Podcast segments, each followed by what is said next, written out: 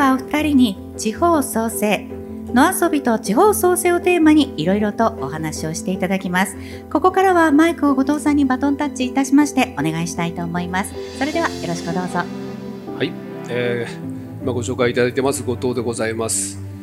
まあ今ですねお話があった通りあの野遊びでね地方創生をするぞっていう時の圧倒的にその軸がですね今象徴的にはねいろんなところがあれですけども環境省のですねあの連携っていうのが今いろいろこう動いていてですね野遊び SDGs って言葉も含めてなんですがそれでですね今日は長い事務時間にですねお越しをいただいてそれでこのね我々がね仕掛けてる野遊びの地方創生についてもですね環境省としてどういうことなんだっていうのもですねご講演をいただいてまあその後私がお話をさせていただいた後にまたですね長い時間からですね今後こういうことなんだっていうのをですね皆さんにシェアさせていただきますんでわざわざですね皆さんもですね聞きに来てくださってありがとうございます。はい、それではまず中井さん、はい。えー、こんにちは、えー、環境省の事務次官をしております中井です。えー、野遊びと地方創生ということなんですけども今カーボンニュートラルそしてまあ SDGs、まあ、そういうことなんですけどもこれはやはり地方創生になるという考え方なんですね。で、えー、早速お話をさせていただきたいと思いますけども、まあ、まあこのコロナで大変なこの状況そしてこの集中豪雨やあ、まあ、本当自然災害が多発しているこの環境の危機気候変動の危機の状況この2つですねあの実は、えー、別物ではないと 環境省は考えてます。えー、昨年のまずあの6月の12日っていう日にちがありまして、これ、白書という政府の方針を閣議決定出す文書、閣議決定という一番ステータスの高いもので言いますけど、その中で、えー、まずこの気候の問題、今まで温暖化だとか、あ気候変動とか言ってる、これもう本当危機だと、世界中そういう認識なんですけども、政府の文書の中で初めて環境、この状況を気候危機と言えるって書きまして、えー、日本政府としても今そういう発想です。それを踏まえて小泉大臣即座にもう環境省気候危機宣言しましたというのが、まあ、去年からそその動きで実は10月に菅内閣がまたカーボンニュートラルと宣言するということになるんですけどもでそれひたひたとコロナと同時に進んだこの状況大きく言うとですねあの両方とも根っこは一緒の環境問題であるという捉え方を私たちはしておりましてコロナをなんとか乗り切る、でもこれ根本的なライフスタイルとか社会や経済の仕組み変えないと、まあ、次のパンデミックあるぞという発想です。それはですね、やはりこれ SDGs ということなんですけども、この状況になったのはやはり産業革命以降、まあ、250年というか200年というか、人間がまあ便利さ求めて豊かさ求めてこの暮らし作ったと。人間の暮らしがですねごめんなさい。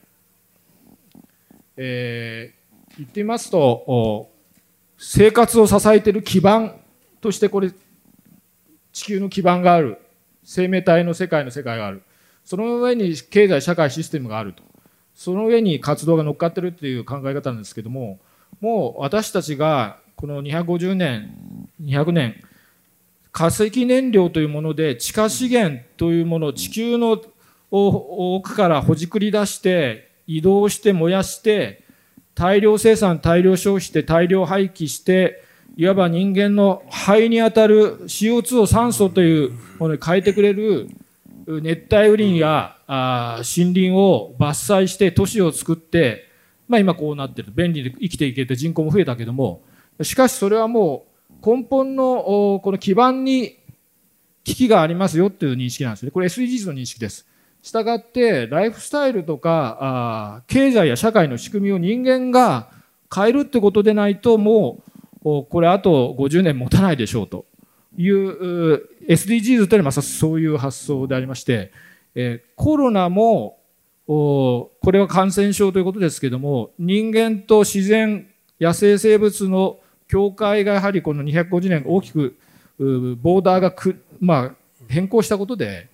えー、その境界が変わったということで起こっているという捉え方をしてます。まあ、具体的に中国の武漢の研究所が出たか出ないかとかいう議論はありますけども大きな文脈で言うとデング熱とかエボラ出血熱とかいろんなこともこれまでありましたけどもあの気候変動とこの感染症の問題って一緒だし従っていかにサステナブルで、えーまあ、地球全体と調和した人間の暮らし経済社会の仕組みに変えられるかっていうお話だっていうふうに捉えてます。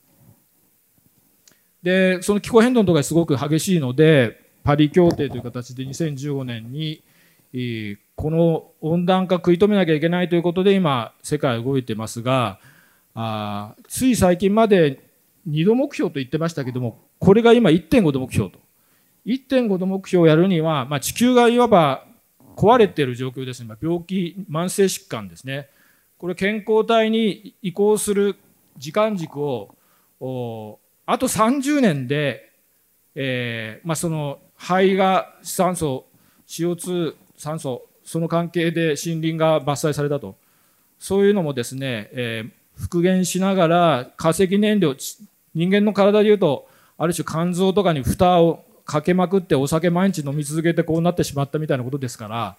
それ全部こう地球という自分の人間の体に負荷がかかんないように変えるのを30年でできる。これがカーボンニュートラルです。自然のメカニズムとして、えー、植物は CO2 を酸素に変えてくれるし、まあ、人間は呼吸してますけどもそういうのがバランス取れて増えない状況に自然のメカニズムまで戻す。それをあと30年できたら1.5度目標といって今温暖化が1度進んでいます平均。もうちょっと日本は進んでますけどもそれをあと0.5度で食い止めたい。したがってすぐにこの温暖化の状況が明日から私たち変わったとしても止まるっていう認識ではないんですね。やらなければあと3度4度も上がっちゃうかもしれないっていう状況の中でなんとかあと2050年まで30年でこの自然のメカニズムが健康体として回ってる状況に戻せればあと0.5度の温暖化で止まるっていうギリギリのとこだっていう人類の今立ち位置です。でそれはいわば今地球全体がこう、まあ、病気ですよね。そこから健康体に移行しようと。もう健康な体にみんなの活動を変えて移行しようということなんで移行すること自体を捉えたらそれは成長だと。環境省としては実はあの質的な成長という言い方してますけどもこれは我慢合戦ではなくて CO2 を減らすっていうことのためにみんなでえー、例えば極端な話を言うと息を止めましょうみたいな話ではなくてこう健康体に移行するんだ SDGs というのはあのトランスフォームっていうことなんですね。サステナブルに移行するこの移行すること自体が経済の活動でありそれは成長です。新たな成長戦略ですということを強調しております。ただハードルはかなり高いということがあってえー、赤いところが日本のこれ排出量ですけど東日本震災の後にエネルギーの構造が変わって原発が全部止まって石炭火力がわっと増えて、えー、14億トンまで行きました。ただそれはここに至るまでみんなで頑張ってるんですよ実は。すごく産業界も頑張ってるしみんなライフスタイルも変わってきたし6年連続で減ってるんです日本は。すごい世界でも今優等生なんです。12億トンまで行って。ただそれはさっき言ったあと30年で健康体に戻るって今目標掲げてますんですごく急角度にですねあと10年後の2030年には46%まで減らす。ということですね。そういうマグニチュードで急速に移行しましょうっていうことなんですね。実際ですねあのそんな減らすって言ったらもうみんなで我慢するとかって話じゃないのと環境ってそういう話じゃないのと。いや違うんですっていうことは実績としても起こってます。日本は今人口減ってきてますからほっといたらどんどんどんどん経済の場合普通だったら減るんです。ところが CO2 が減りながら実質 GDP はなんとか増えているということを過去6年7年すでに実現しています。いわば私たちが健康体に移行する企業や産業や自治体や普段の生活のライフスタイルが健康体に変わっていくということがお金に換算されて回っていくっていう付加価値経済と言いますけどもそういうものをうまくやればいけるという、まあ、道筋の明かりは見えてる。ただすごい本気で頑張んなきゃいけないねってところにあと30年というのがもう目前なので来てるということだと思います。ここは実は暮らしの現場の自治体の方からも催されてるというか催促されてもう2050年カーボンニュートラル政府が10年昨年10月に菅総理が表明する前の段階から動きがあって自治体からですね暮らしや生活のフィールドを抱えている自治体からもゼロカーボン宣言しますという動きがもう立て続けに起こってまして、まあ、この小泉大臣が今1年9ヶ月在任してますけどこの間に、えー、最初1年9ヶ月前40自治体しかなかったんです。それが今や人口カバレージで1億1000万超えるような状況になってみんなで変わろうという機運は高まってます。これをどうするかっていうステージで従来ですね CO2 ってエネルギーの話でしょうと。産業界たくさん CO2 出すようなエネルギー構造を抱えた供給サイドのいわ産業政策の話でしょってイメージあったんですけど今言ってましたようにこれ病気の状況をみんなで健康体になる暮らしやライフスタイルや企業の在り方やそういう需要サイドマーケットで買う購買そっちの派のアプローチなんですよっていう今話になってましてそこで見通しを持たないとこれ進めませんねということで、えー、昨年の年末からあ官邸で会議を立ち上げて6月に地域脱炭素ロードマップっていうのをあのこれ環境省が事務局になって作りました。暮らしの現場からもうドミノであと30年って言ったら25年経ってなんかすごい技術が生まれて最後駆け組5年でなんかあのどっかの企業やってくれます。ではなくてこの5年10年できることをまず変わっていくんだと病気の症状を和らげるような健康体に移行するアクションをやって、えー、もうそれを習ってああこういう事例だったらうちもできるじゃんっていうようなことでドミノが脱炭素のドミノが起こるっていうのですねそういうこう100箇所少なくとも先行地域をこの10年以内に作って、えー、やっていくと。まあ、それはですねエネルギーで言ったらやっぱり今屋根に全然太陽光ついてないところにはどんどん太陽光をつけるとかあこの省エネの住宅の在り方っていうのはもうこれからまだまだ出ますし、えー、移動についてもとかいろんなことがあります。えー、けども、まあ、それをみんなでこう支援する仕組みを、まあ、ちょっと国も今本気でここ環境省の丸一の人材情報資金があこぞって資金できる支援できる仕組みをやろうというところで、えー、取っかかっていると。で、ライフスタイルということで、まさしく、これはあの CO2 の見える化とかいろんな仕組み必要ですけど、やはりこの健康で自然と調和してっていうライフスタイルで選んだら、おのずから CO2 減ってますって当たり前の話ができるようなこう運動も必要だと思ってます。まさしくこれ野遊びの話と絡みます。またルールですね、いろんな法律のしがらみが古いままになってるのも変えると。いうことがあるわけです。それをこの5年10年徹底的にやろうというところに今立ち至っているというところです。実際エネルギーはですね、あの再生エネルギーのポテンシャルは高いです。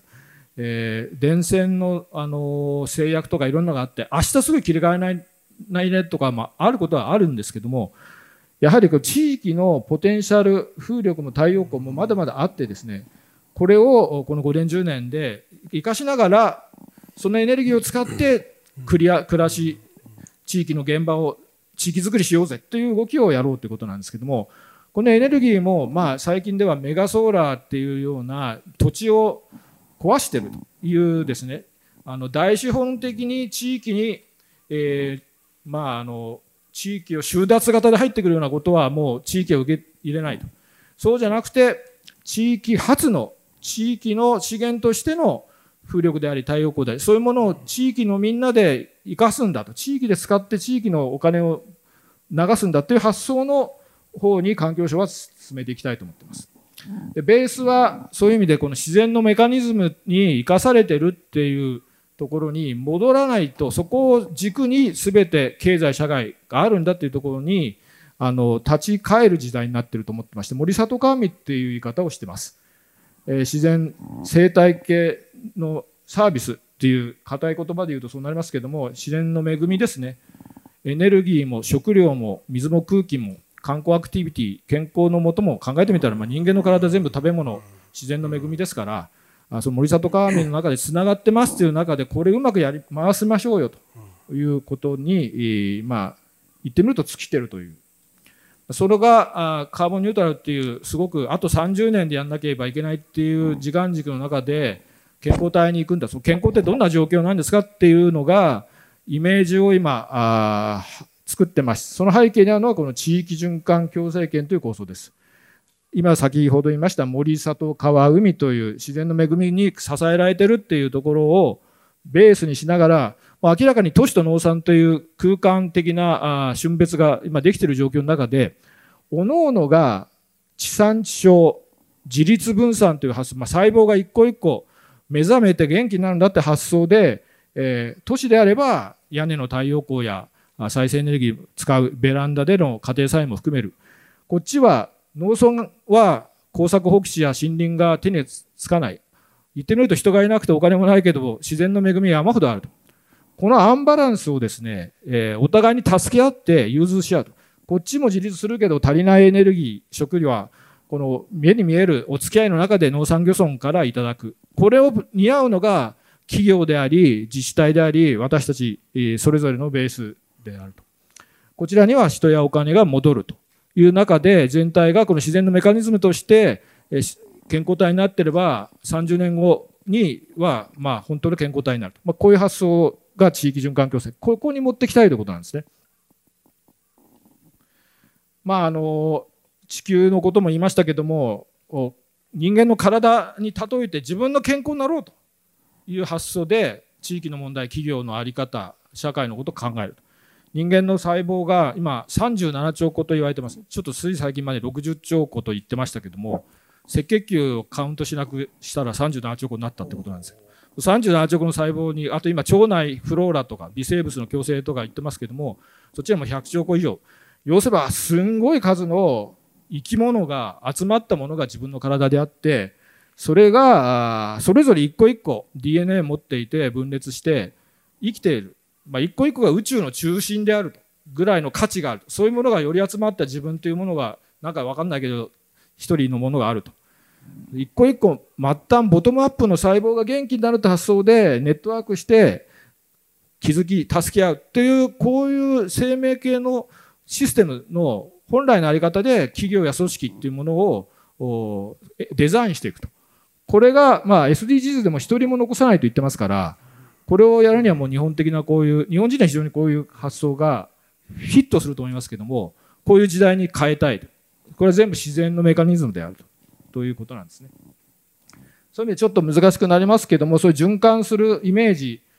ベースとしてはこのコミュニティとか学校がある校区とかそういうところでのコミュニティベースでのエネルギーやいろんなものの循環がありますしその上の階層から言うと市町村というエリアやですね流域というようなことで市町村が組むとかそのさらに上には東北全体とかね上上信越全体とかそういうのがあります。さらに上行ったら韓日本海とか韓太平洋とか、まあ、そういうこう生命の仕組みって人間の体も細胞が集まって筋肉ができ筋肉の構造が臓器を作り臓器が集まって体ができてます階層になってますよね、まあ、そういうその階層のまったまったの一個一個が元気になるんで自分が、まあ、世界の中心である宇宙の中心であると。そういうところに気づきを持って助け合っていくという発想です。これはあのちょっと即座にはわからないマンダラになってますけどこういう生命系のありとあらゆるもの地域循環境制限のいろんなところにあってエネルギーのシステムとか移動のシステムとかライフスタイル全般とかいろんなことを全部一回書き込んだものなんですけども、まあ、環境省のホームページにありますので、えー、ぜひあのいろんなこういうマンダラ的なもので地域のことを捉えるという議論を、まあ、地域でしていただくと。で環境省は今カーボンニュートラルで先ほどのロードマップ書きましたけどもここに至るまでなんかいきなり取ってつけてこうやってるんじゃなくて今言ったような地域循環共生圏という構想でこの5年やってきてます。えー、地域発で、えー、今言ったような再生エネルギーや健康アクティビティや観光資源やそれも生かした地域づくりっていうのがあ、まあ、SDGs であるとカーボンニュートラルに向く方向に行くんだということでそれには人物金技プロジェクトをやった時に足りないものがあると地域のいい思いがあなかなか時間かかってしまうと。それをみんなで助け合うプラットフォームを作りましょうということで、地域循環共生圏づくりプラットフォーム、ローカル SDGs プラットフォームというもので、えー、マッチング情報提供ですね、そういうものをはじめ政策を支援するというのが分かりやすい仕組みというのを今作ってますけども今度カーボンニュートラルの先行地域をやるときにはこれをもう環境省がベースになってきたものを全政府国交省や農水省やみんないいことやってますこれを総動員して地域と組んで民間と組んでやるという仕組み、え全体を助け仕組みとこういう感じのものにしたいとで国立公園という環境省があ持ってますけどもここですね正しくこの地域循環境施策のフィールドであると,、えー、ということなんです。で国立公園はあ満喫プロジェクトという形でこのプロモーションをやってきておりますけどもまさしくこの人が自然と触れ合うというところを最大限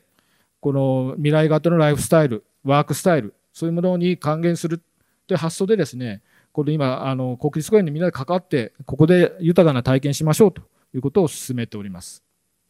そうした中でパートナーシップ、オフィシャルパートナーということで、これはあの山井会長と前の前の大臣ですね、中川大臣とで連携協定もしていただいてまして、えー、スノーピークさんは、まあ、そういう意味でこの趣旨一緒にやっている、まあ、まあ僕らの,、まあ、あのパートナーということなんですね。で今持ってきたような動きっていうのは SDGs パリ協定の目標があります。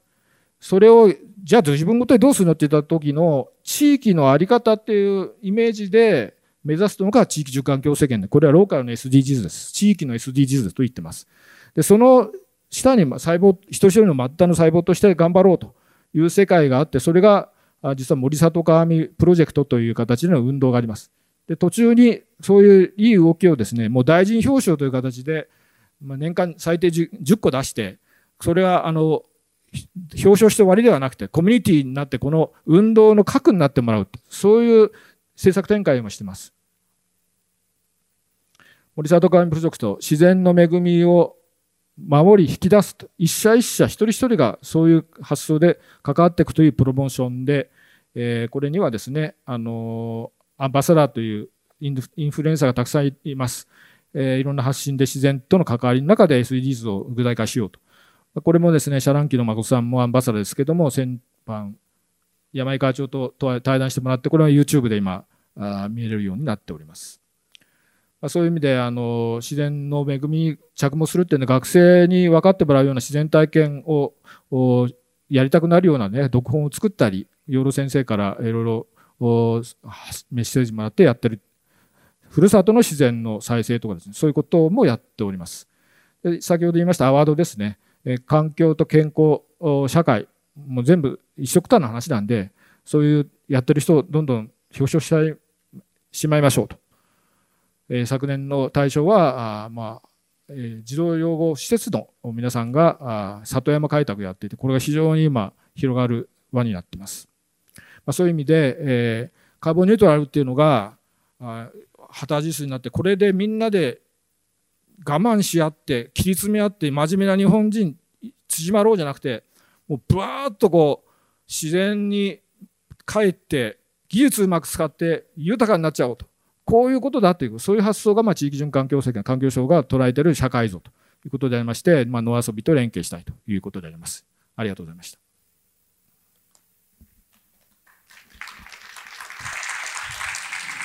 はい、中井時間ありがとうございます。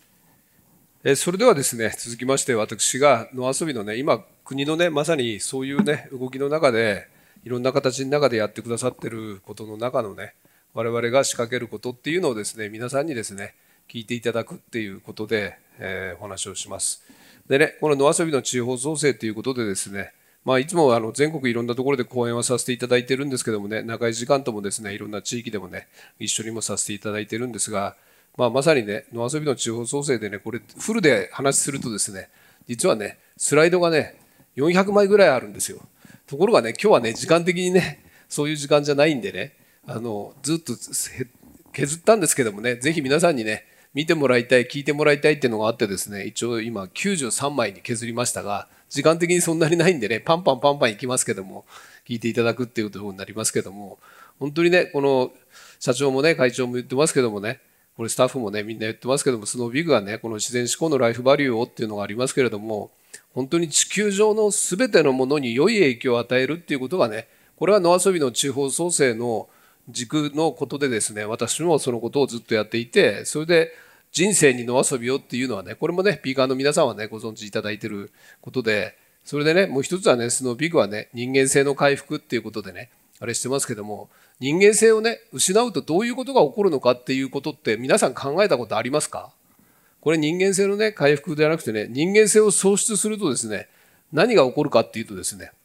これ人間性っていうのはね自然と人との関係でね本当にまさにそういうこう豊かさの軸っていうのでまあ、先ほどね長い時間のお話の中にもそういうことがね国側としてもね環境省側としてもそういうところでのこだわりっていうのがあるんだっていうことをね一部お話しいただいてるんですけどもまあそれこそこれね13年前7年前6年前とかってねこのアメリカもそうですけどもいろんな事件事故が起こってるのもですねこれね人と人との関係とかっていうのが薄くなるとですねこういういろんなことが起こるんですよ。それでこれね一番下に書いてあるねこれね米国でのね2015年のねこの事故ってねこれねゲームでね殺人をどんどんしてたから本当にそれがやりたくなったっていうのでですねそれでね人を殺すみたいなことをしてってこれもね人と人との関係性が本当に豊かの信頼することだったら絶対そんなことしないじゃないですか。和の文化の日本ってそういうことじゃないんですよねっていうことがね軸だから人間性回復っていうのは体が健康になるとか地域が豊かになるっていうのもあるんですけどももっとねそういうことで言うとね今ねどんどんどんどんそれが薄くなってるからね、海外のね欧米とかそういうところだとこんな事件事故がいっぱいあるぞっていうのがね日本でも今増えてることもでこれもねちゃんと人間性回復っていうことで言うとねそういう地域社会にもつながっていくことになるぞっていうのを皆さんに知ってもらうためにこれちょっとまずね見ていただいてね。それでね人間っていうのはそのね回復も含めてですけど何なんだっていうことってね皆さん自分は人間だからあんまり考えてないでしょ？ね、でこれがねそのね人間っていうのはね他の動物と違ってね、ピーピーパーパーワンワンとかね泣いたりねそういうことだけじゃなくて言葉でこうやって話すし文字もあってねいろんな作品とかいろんなものも生み出してますけどもね人と人との関係もね他の動物とは違うじゃないですか。これがね本当にねこの野遊びの地方創生にもつながることでねこれがね最初にねこれホモ・サピエンスっていうのはこれも皆さんも知ってるね定義されたわけじゃないですか。263年前にねこれは定義されてるんですけども。でさらにね人間っていうのは他の動物とは異なってねいろんな素材だとかね、そういうものを活用して道具を作ってね住む場所であるだとか移動することだとかねいろんなね食の生産のことだとかねそういうのも他の動物とは全く違うじゃないですか。これが人間性っていうか人間のこだわりの一つでもあるんですよ。でこれをねこの263年前にホモ・サピエンスってこれは皆さん知ってる言葉じゃないですか。でこれ次の言葉としてね定義されたのがホモ・ファーベルっていう言葉なんですよ。ね人間にとってなるほどなって思うでしょこれね、人間だからこそってね実はねそれだけじゃなくてですね遊ぶっていうこともね本当に人間にとってはね他の動物とは異なってねこの、ね、生活環境のね基盤整備等もやり続けてきて便利にしてきたけどもそれだけではなくてね好きで楽しいことへのこだわりがあってね遊びっていうのもどんどん進化させてるじゃないですか。でこの遊びっていうのが地方創生で何でするのかっていうのを知ってもらうためにねそのことでねこのことにこだわってね。でもう一つ知ってもらうべきねこれね。あまりね知ってる人がいないのがですね。ホモ・サピエンスそしてホモ・ファーベルでその次にですね83年前にオランダのホイジンガーって人がですねホモ・ルーデンスっていうのを定義してるんですよ。ですからね人間にとってこういうことが重要なんだっていうことのね意識をね皆さんにも知ってもらうっていうね。それでねこのね3つのあれでね遊びってじゃあ何なんだっていうとね皆さんイメージするのがねこれね野遊びのね皆さんキャンパーも含めてこれねわざわざ来てくださってる方々は意識があるからそういうね野遊びっていうのも意識あるでしょうけどもそうじゃないとですね一般的な人ってね遊びっていうとゲームだとかギャンブルだとかね自分の好きなアクティビティっていうのがあるけれども遊びっていうのがねこのね知能を有するね動物が生活的生存的な生命維持の実利の有無を問うわけではなくてね心を満足させるためにねそれをやるんだっていうねこれが遊びなんですよ。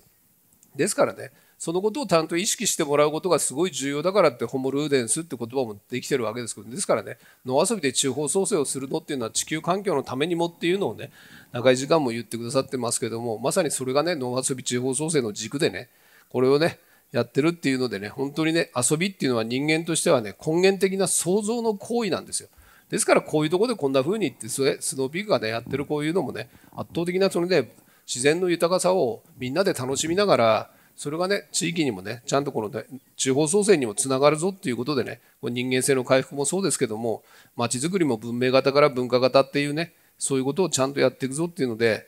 人生に野遊びをにさらに地域に野遊びをっていうのがねスノーピークもねやってることでね本当にいろんなところでね、まあ、今直接的なキャンプ場をやってるところとさらにねそういういろんなねストアも含めてってこう全国でねどんどん展開してる中でですねこれが今までだとね過疎対策でそういうことを野遊び地方創生でやるぞってことだったんですけどもこれが今コロナ対応も含めてですねやるべきだっていうことがね時代として流れてきてるんですよ。それでね野遊び SDGs プロジェクトっていうことでですね今こういうね本当に楽しい遊びっていうね本当にね好きなことを楽しいことをさらに美味しいことも入れてですね野遊び SDGs の事業展開をするぞとそれで先ほど言ってた森里川海っていうまさに豊かな自然をねどう生かすのかってのは日本の価値ですからっていうのでねで私自身がねこういうね講演とかもさせていただいてますけどもねいろんなところでこうやってやってるんですけども実際にねこういうのをね農食連携も含めてやるぞっていうのが今の時代の流れなんですよ。それでこれがね自然回帰のね本当に観光構築をっていうことで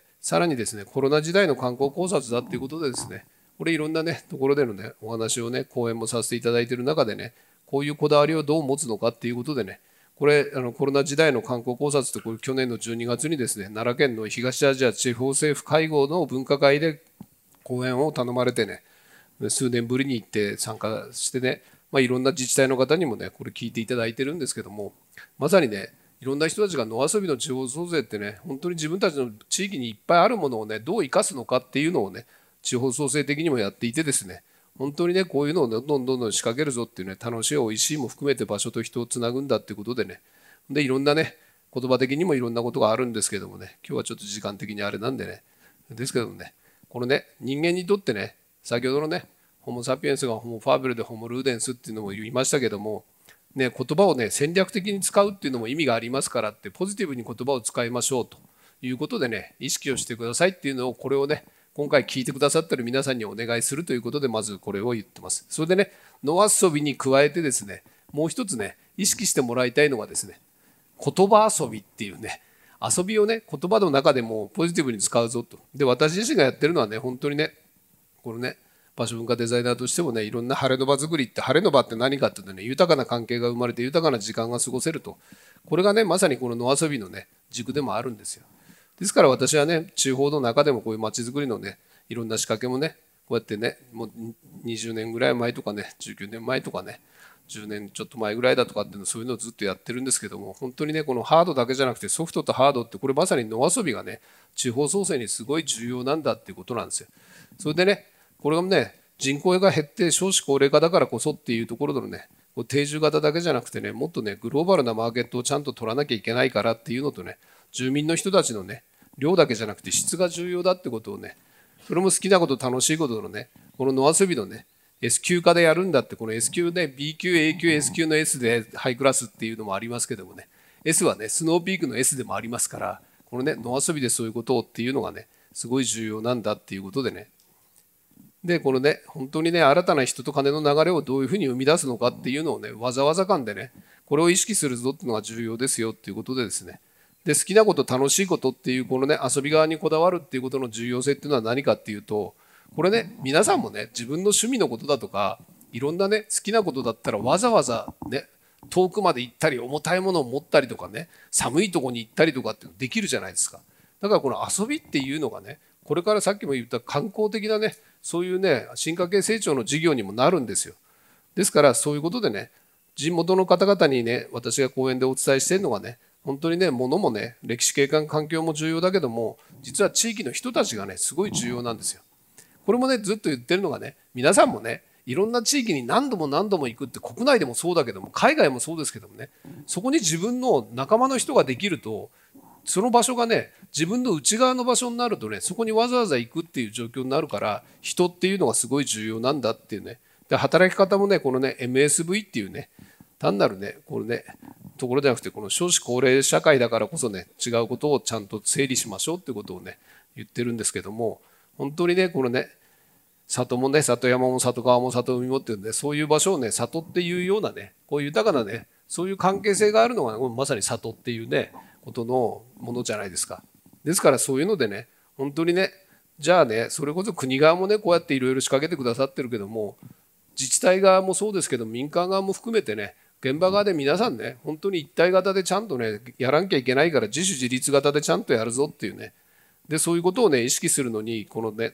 野遊びでそういうことをやるためにですね本当にね楽しいねこういう美味しいとか好きなこと楽しいことをねやるってこれが野遊びなんですよ。ですからねこのことをね皆さんも意識してくださいっていうことでね。でこれをするためにね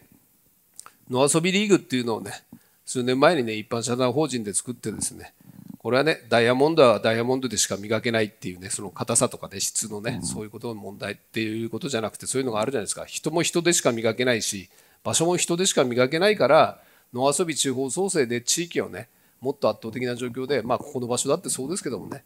こういう場所がねこんな豊かですごい素敵だなっていうことをするためにね野遊びリーグっていうのをねこう立ち上げてそれでね山井会長にそのね立ち上げ地の理事長になっていただいて今ね山井会長、今ね、コロナ影響でね、まだ日本側にいるけども、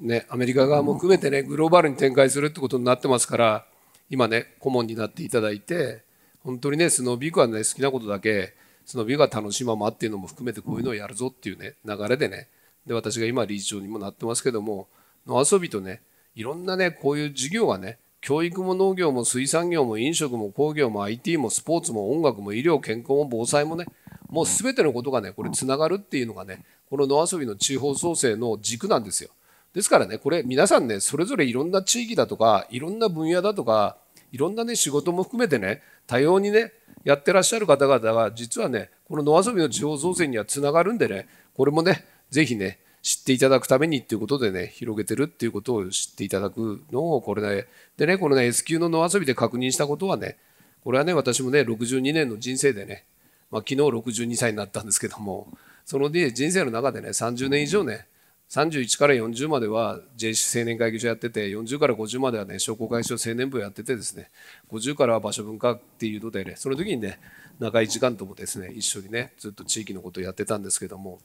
まさにこのね野遊びで確認できることっていうのはね皆さんにとっても当たり前のね普通の風景が実は普通じゃなくてすごい素晴らしいんですよ。そのことを意識してこれをね地方創生地域活性化それからね皆さんの事業者の進化系成長のねことになるよっていうのを意識してもらうためにねお話をしててね。その時にねこれね言葉遊び的にもねみんなね田舎側だとね遠慮してねいやいや何にもないんですよって言うでしょ。じゃあ何にもないって何がないのかっていうとねまあ、あるこういくつかねその皆さんこだわってるものもあるんですけども街中と違って田舎側はないよみたいなのがあるんですけどもそうじゃなくてですねこれも言葉遊びですからね意識してくださいっていうのでねいつも伝えてるのがねこれね余計なものは何にもないっていうふうに言葉使うだけでねそこにあるものがね全部ポジティブに入ってるんですよ。本当にね言葉を変えるだけでね人の意識って変わるんですよ。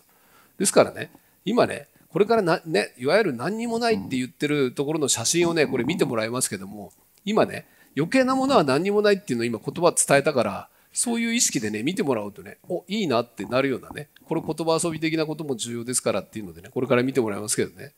本当にね。これねずっと何にもない写真。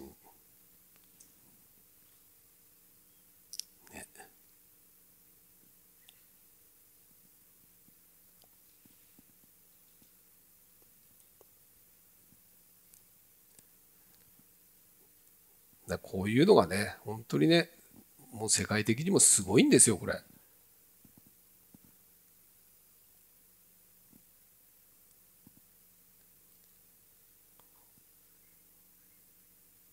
まあこれ鳥取砂丘ですけどね。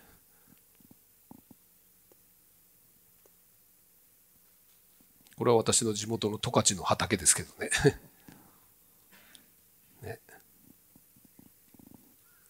ね、何にもないんじゃなくて余計なものは何にもないって思うね。そういうことでね自分の場所にねこれも皆さんのねこだわってるエリアにもいっぱいあると思うんですよ。本当にね地球の豊かな自然のねまさに環境省さんもねこだわってることってのはそれでね。で今もねコロナ影響でいろいろバタバタになってますけども何が変えていいもので何が変えてよくないのか何がね金があって作れるか作れないかっていうのもねもう一回意識しなきゃいけないのとその時にね日本の国内でね周りの町村とっていうことじゃなくてね本当に世界中の中でどうなんだっていうこういうグローバルバリューとグローバルエッジをねね、ちゃんとね聞かせてやるぞっていうことが重要だってことを伝えてるんですけどもこれがね本当にね地球上のねもうねねこれがね日本の中でどこがねね都市で田舎かっていうのはあるけれどもこれ地球の中で言うとねもともとはねもう本当にヨーロッパ側からしてみたらね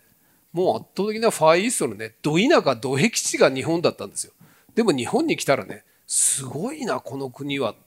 だから本当に自然と人との関係性も含めてこのね木造でねいろんなもの作ってるのも含めて本当に豊かさがあるところだから世界中の人が来た人たちが驚いて憧れて尊敬していただろうっていうねそれがもうねもう何百年も前からそういう状況の日本ですこれはだからね本当にね何もないわけじゃなくてね本当に豊かな自然とね野遊び資源の宝庫だったと、まあ、だから三条市の中のねこの場所だってねこういうわざわざ感のあるすごい素敵な場所だっていうねことをどういうふうに楽しむのかっていうことを仕掛けてるのがスノーピークのねこういう授業でねまさにねこういう自然と人との関係もそうですけどもねいろんなねこういうね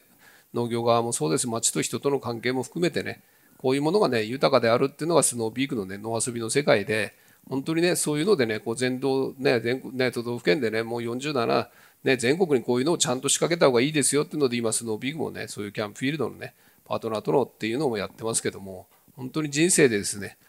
ね、さらに地域世界にも野遊びをっていうのを意識しましょうっていうのででこの野遊びっていうの中でね本当にグローバルな視点と視野でねちゃんとね意識するってことで野遊びに SDGs をね環境省さんも含めて国もねいろんなね企業さんも団体さんもやってらっしゃいますけどもこれにね野遊びっていうのを加えるっていうので野遊び SDGs っていうのでですね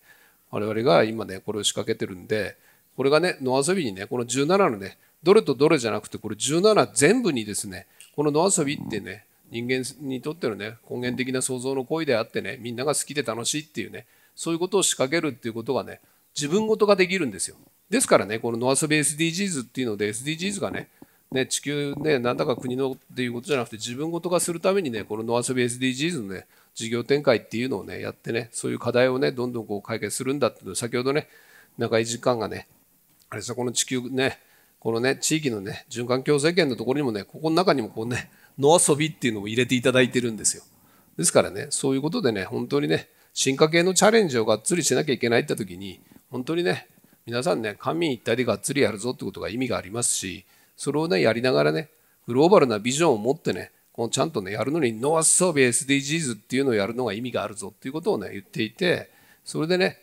まあ、もともと対抗最近という言葉はありますけども、対抗優心ってね、本当にね、大きなこと、時代をね、変えるっていうのは、もうね、スノービグをね、最初に見ていただいたミッションステートメントでもそのことにこだわってるっていうのをね、見ていただきましたけども、まさに対抗優心で遊び心でね、地域社会世界をね、本当にね、豊かにするためにね、今ね、この進化系成長で野遊びリゾートっていう事業をですね、やるっていうことをみんなで取り組みましょうということをね、まあ、スノービークとしてはね、まあ、キャンプだとグランピングっていうのはありますけども、フィールドスイートっていうですね、展開も白馬とかでやってるわけですけども、本当にね、この野遊びリゾート事業っていうのがね、意味があるんだってことで、これね、内閣府もね、このコロナの影響でやってるね、地方総府のね、蘇生のね、臨時交付金の資料の中にですね、ね、そのことを伝えたら、野遊びリゾートっていう言葉も入れてくださってるんですよ。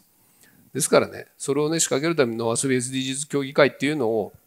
山井、ね、会長に理事長になっていただいてこう立ち上げてですね、こういう事業展開をするぞっていうのをね、これはね、地域がね、さっきから言ってる自主自立型でね、自分ごとがでね、ちゃんとやんないとね、ダメだっていうことをね、これは私は JC でもね、YG でもね、現場でやってたことで学んだことなんですけども、これを今ね、仕掛けるためにやっててね、本当にね、田舎の魅力って何なんだ、日本の魅力って何なんだっていうとね、世界的に見てもね、自然と人、人と人とがすごくいい仲なんですよね。これが薄くなるとね、さっきの人間性でね、体のね、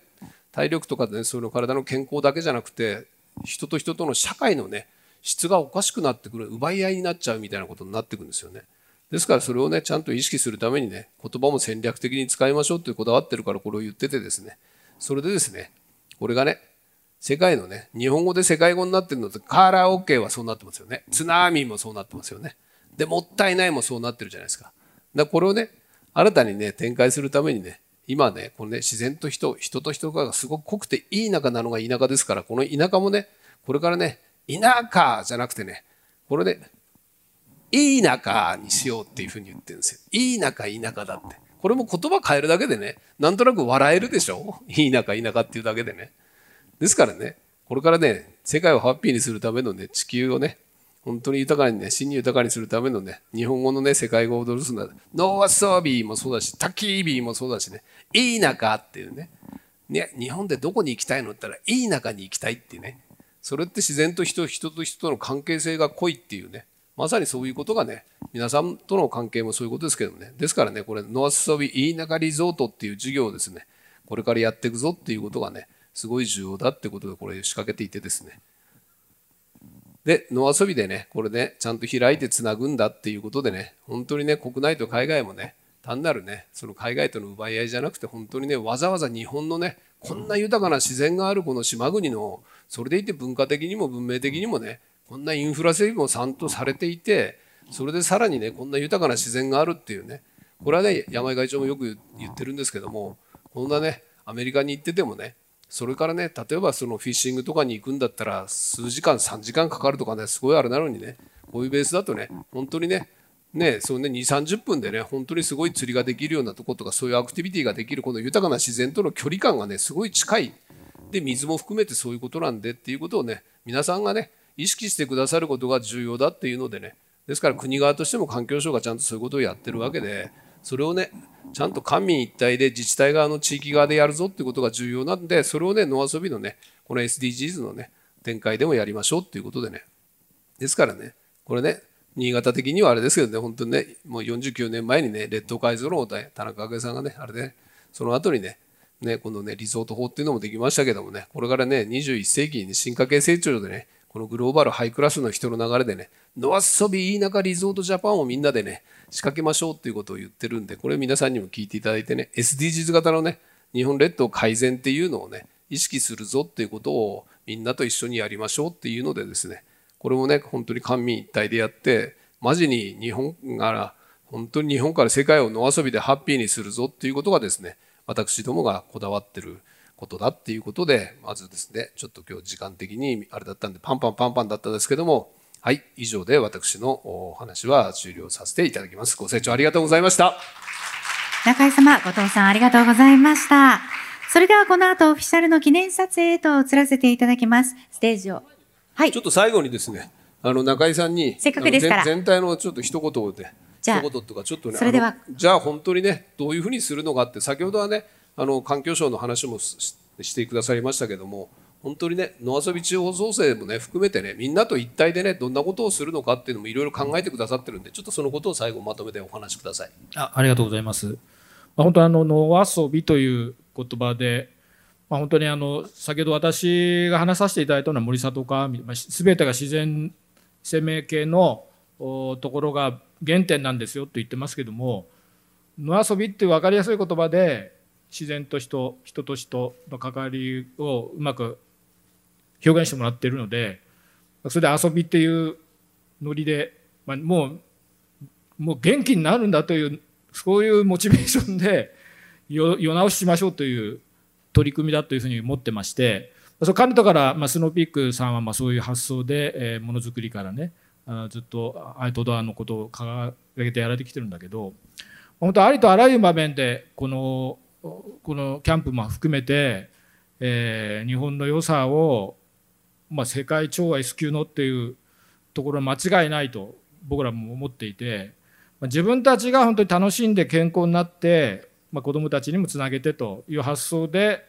まあ、もう自然にこうやっぱり後藤さんずっと地域とかボトムアップとかこう、まあ、神は連携なんだけど主体は地域であり現場であるっていう発想なんですけども環境省も全く100%それなのであの今までのような上位下達的なこう縦のヒエラルキーでなんかあの指令が来るみたいなもうそういうことではおよそなくてあの目指す世界観理想の豊かな姿っていうのは多分すごい野遊びも僕らも言ってるボトムアップ型のね全体自然のメカニズム自然人間も自然の一部であって生態系豊かっていうイメージだと思うんだけどそういうすごくもう一個一個が元気になるんだというこうボトムアップ型のね発信を政府もしてきますんでだから政府としてもやれることは最大限するけどそれはなんかこう決めたことしかこの企画しかなんか上からお願いするダメですよじゃなくて地域の多様なあり方に、まあ、あの沿った形でのプレイヤーとして一緒に目線合わせてやるっていう、まあ、もう政策もそうじゃない、まあ、組織全部今フラット化してますからね。そういう文脈の中でやればやるほど多分この5年10年が大事で、えー、ぜひの遊び中リゾート日本列カーボンニュートラル日本列島改善論改善ね。そんな感じで一緒にやりたいと思います。カーボンニュートラルっていうのはすごくいい見旗になってるのででこれを日本的にこの野遊びっていう形で自然と関わっているところをうまく出しながらそれでもう日本人っても世界で一番手先器用だしものづくりうまいしもうありとあらゆるものを持っててでインターネットこの DX の世界ではアメリカのやっぱりシリコンバレーが進んだわけですよ。バーチャルな世界はちょっと先行されたわけですけどこれからはそのバーチャルなもう AI も含めてえー、ありとあらゆるものがこうスマホでもできるような中でいよいよリアルの自然の本物ものとしての本物がどう本当に健康体に、えー、豊かになるかっていうテーマがこの5年10年だからそれするとものづくりとかあ自然と関わってるっていうリアルを持ってる日本こそやんなきゃいけないって、まあ、そういう使命感もあるんですよ。あのぜひ一緒にやりたいと思います。ということでですね今ねあの長い時間にも言ってく、ね、いただきましたけどね本当に現場側のね皆さんの国側もねそういうことを仕掛けるわけですからそれをね我々がね現場側でだってがっつりね自分ごとにしてねそれもね好きなこと楽しいことでねそれをね自分の意識でやりましょうっていうことがねずっと言ってることですからぜひねご検討いただく。それでね長い時間はですねあのね今環境省の時間ですけどもともとね大蔵官僚とか財務官僚なんでですからねそれをねわざわざっていうと日本の中でも本当にね世界のためにもね環境省が重要だから環境省にずっというね財務省からそうね環境省に行ってでね今はね時間になってらっしゃるんですよ。ですからねそういうことでね今ね国側としてもこういうことでこの間のねあの2日前の小泉大臣もそうですけどもねそういう流れになってますからそれもね日本の場合は皆さんね現場側が本気になって動いてくれないとダメなんでねですから野遊び中法創生っていうのをね皆さんもねちょっと自分ごとかで意識してくださるってことが重要ですからぜひぜひお願いします。ということで今日の私どものトークセッションを終了させていただきます。はいありがとうございました。ありがとうございました。まだまだお聞きしたいことそしてお話ししたいこともたくさんあったんですけれども中井様後藤さんありがとうございました。